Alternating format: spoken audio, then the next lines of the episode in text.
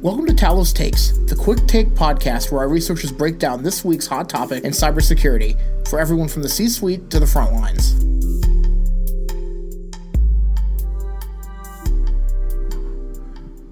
All right, hey everyone, welcome to another work from home episode of Talos Takes. Uh, I've got Edmund back on with me again today. Thanks for coming on, Edmund. Thanks for having me.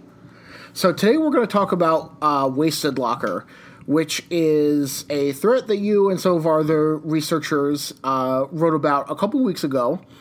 Um, and basically, we wanted to highlight it because they're doing what uh, these threat actors are doing, what we call big game hunting, which is essentially means going after, um, you know, some large organizations, some high profile uh, targets. And that's a topic that Nick Biasini and I have talked about before. If you want to go back in the archives and listen to it, uh, so, Edmund, what can you kind of tell us about Wasted Locker? You know, what initially drew our eyes to it?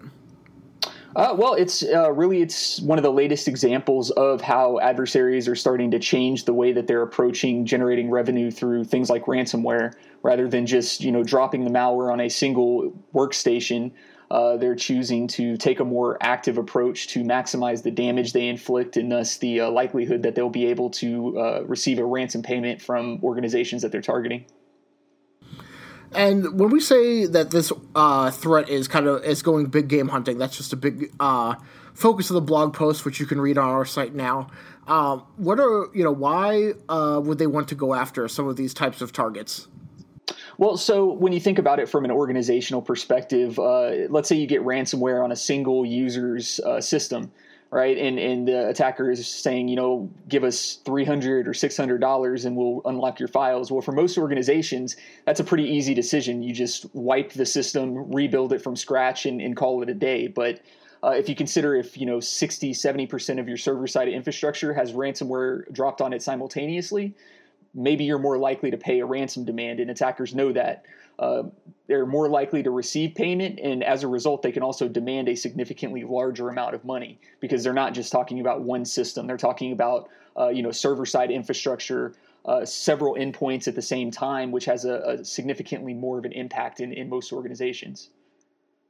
And another f- feature of this threat is that uh, they're using dual use tools or uh, living off the land binaries uh, or lol bins, which is another topic that we'll have uh, covered in the feed that you can check out.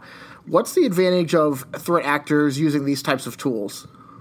Uh, well, so for um, adversaries that are operating within an environment, if they can rely on system functionality that's native to the operating system, or if they can rely on tools that are used um, in situations by both you know the good guys and the bad guys, uh, it helps them evade detection in a lot of cases. They can fly under the radar for a longer period of time until they're ready to make their presence known, right? So they can move laterally within the environment. They can uh, move from system to system. They can escalate their privileges, and then when they're ready to, you know, activate their ransomware, they can drop it on all of those systems simultaneously. But um, in a lot of cases, security operations teams and, and the folks monitoring networks may not even realize that they're there because they're not dropping malicious executables. They're using things like PowerShell and the Windows command processor and you know native functionality that is is normal in a lot of environments.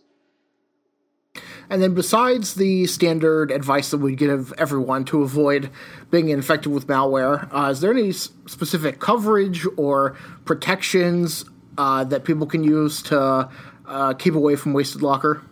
Uh, so, so we have released coverage uh, across a variety of the different um, products that we offer. But um, one of the things that we tried to put in the uh, the blog post itself is, you know, the actual command line syntax that these that these guys were executing within target environments. So, if you're a security operations team, it's it's a really good checklist to go through and say, okay, if if somebody executes this command in my environment, are my tools able to pick that up and alert my team to investigate whether or not that's legitimate use or whether or not that's somebody trying to enumerate my environment, identify targets to move laterally to, or to, to escalate privileges?